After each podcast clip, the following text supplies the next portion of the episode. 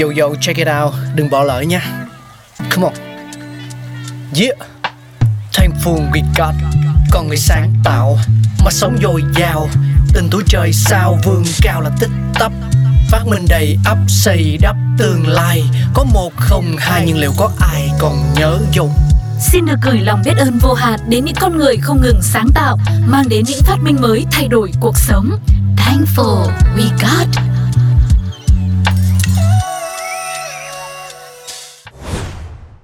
Hi, xin chào tất cả các bạn thính giả của Pladio. Chúng ta đang cùng đến với chương trình Thankful We Got tìm hiểu về nguồn gốc xuất xứ lịch sử ra đời của những phát minh quan trọng trên thế giới. Ngày hôm nay chúng ta sẽ cùng tìm hiểu về nguồn gốc của một vật dụng rất là quen thuộc, có thể là đang sử dụng hàng ngày, đó chính là chiếc mũ bảo hiểm. Và nói rộng hơn là cả mũ bảo hộ nữa mọi người nha. Thường thì mũ bảo hiểm được dùng để bảo vệ phần đầu, mặt và đôi khi là cả phần cổ. Mũ bảo hiểm đã ra đời từ rất lâu. Lịch sử ghi nhận mũ bảo hiểm xuất hiện cùng thời với chiến tranh. Trong khi giao chiến thì phần cơ thể quan trọng nhất chính là đầu.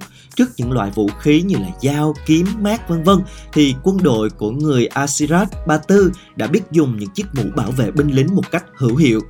Đến thời người Hy Lạp tham chiến thì họ đã sáng chế ra chiếc mũ bảo hiểm bằng đồng, chóp nhọn rất là đặc trưng. Mũ được gia cố chắc chắn thêm như là có phần che chắn cho mặt chỉ để hở một khoảng nhỏ để nhìn và thở. Chiều dài mũ cũng được tăng thêm, trùm kín cả đầu. Người La Mã thì lại phát triển hình dạng của mũ bảo hiểm thêm một bậc, đó chính là chế tạo mũ cho binh lính riêng và mũ cho các võ sĩ giác đấu riêng. Phần vành mũ được nới rộng hơn và có phần lưỡi trai phía trước, cải thiện tầm nhìn, tránh trường hợp quân sĩ bị lóa mắt. Mỗi một lần thay đổi thì chiếc mũ bảo hiểm lại tích hợp thêm những ưu điểm khiến cho người đội càng ngày càng an toàn hơn. Và khi chiếc mũ bảo hiểm chu du đến vùng Bắc và Tây của châu Âu thì chiếc đầu mũ đã làm bằng da. Dần già thì chiếc mũ cũng được gia cố thêm những cái vành đai xung quanh bằng sắt hoặc bằng đồng nhưng vẫn giữ được nguyên dạng hình nón hoặc hình bán cầu. Vào thế kỷ 16-17, chiếc mũ được làm với cùng chất liệu nhưng vành rộng hơn. Thế kỷ 18-19 thì tiến bộ trong công nghiệp vũ khí đánh dấu sự thoái trào của kiếm và giáo mát các loại súng trường, súng lục lên ngôi. Mũ bảo hiểm không còn được trọng dụng như trước. Giới trung thành với mũ bảo hiểm lúc bấy giờ chỉ còn lại những đội kỵ binh người Pháp đã chính thức coi mũ bảo hiểm là một trang bị tiêu chuẩn của mỗi người lính vào năm 1914. Lần lượt, người Anh, người Đức và các nước châu Âu cũng noi gương theo. Chiếc mũ bảo hiểm đúng quy cách phải được làm từ loại thép đặc biệt, lớp lót có thể tháo rời ra và trọng lượng cho phép là từ 0,5 đến 1,8 kg. Ngày nay chiếc mũ bảo hiểm dần dần thâm nhập sâu vào đời sống chứ không đơn thuần là trang bị của quân đội nữa.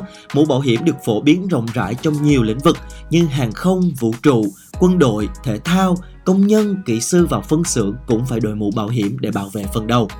Ngoài quân đội, những môn thể thao đối kháng như đấu kiếm, võ thuật, bóng bầu dục cũng rất cần mũ bảo hiểm để giữ an toàn cho vận động viên.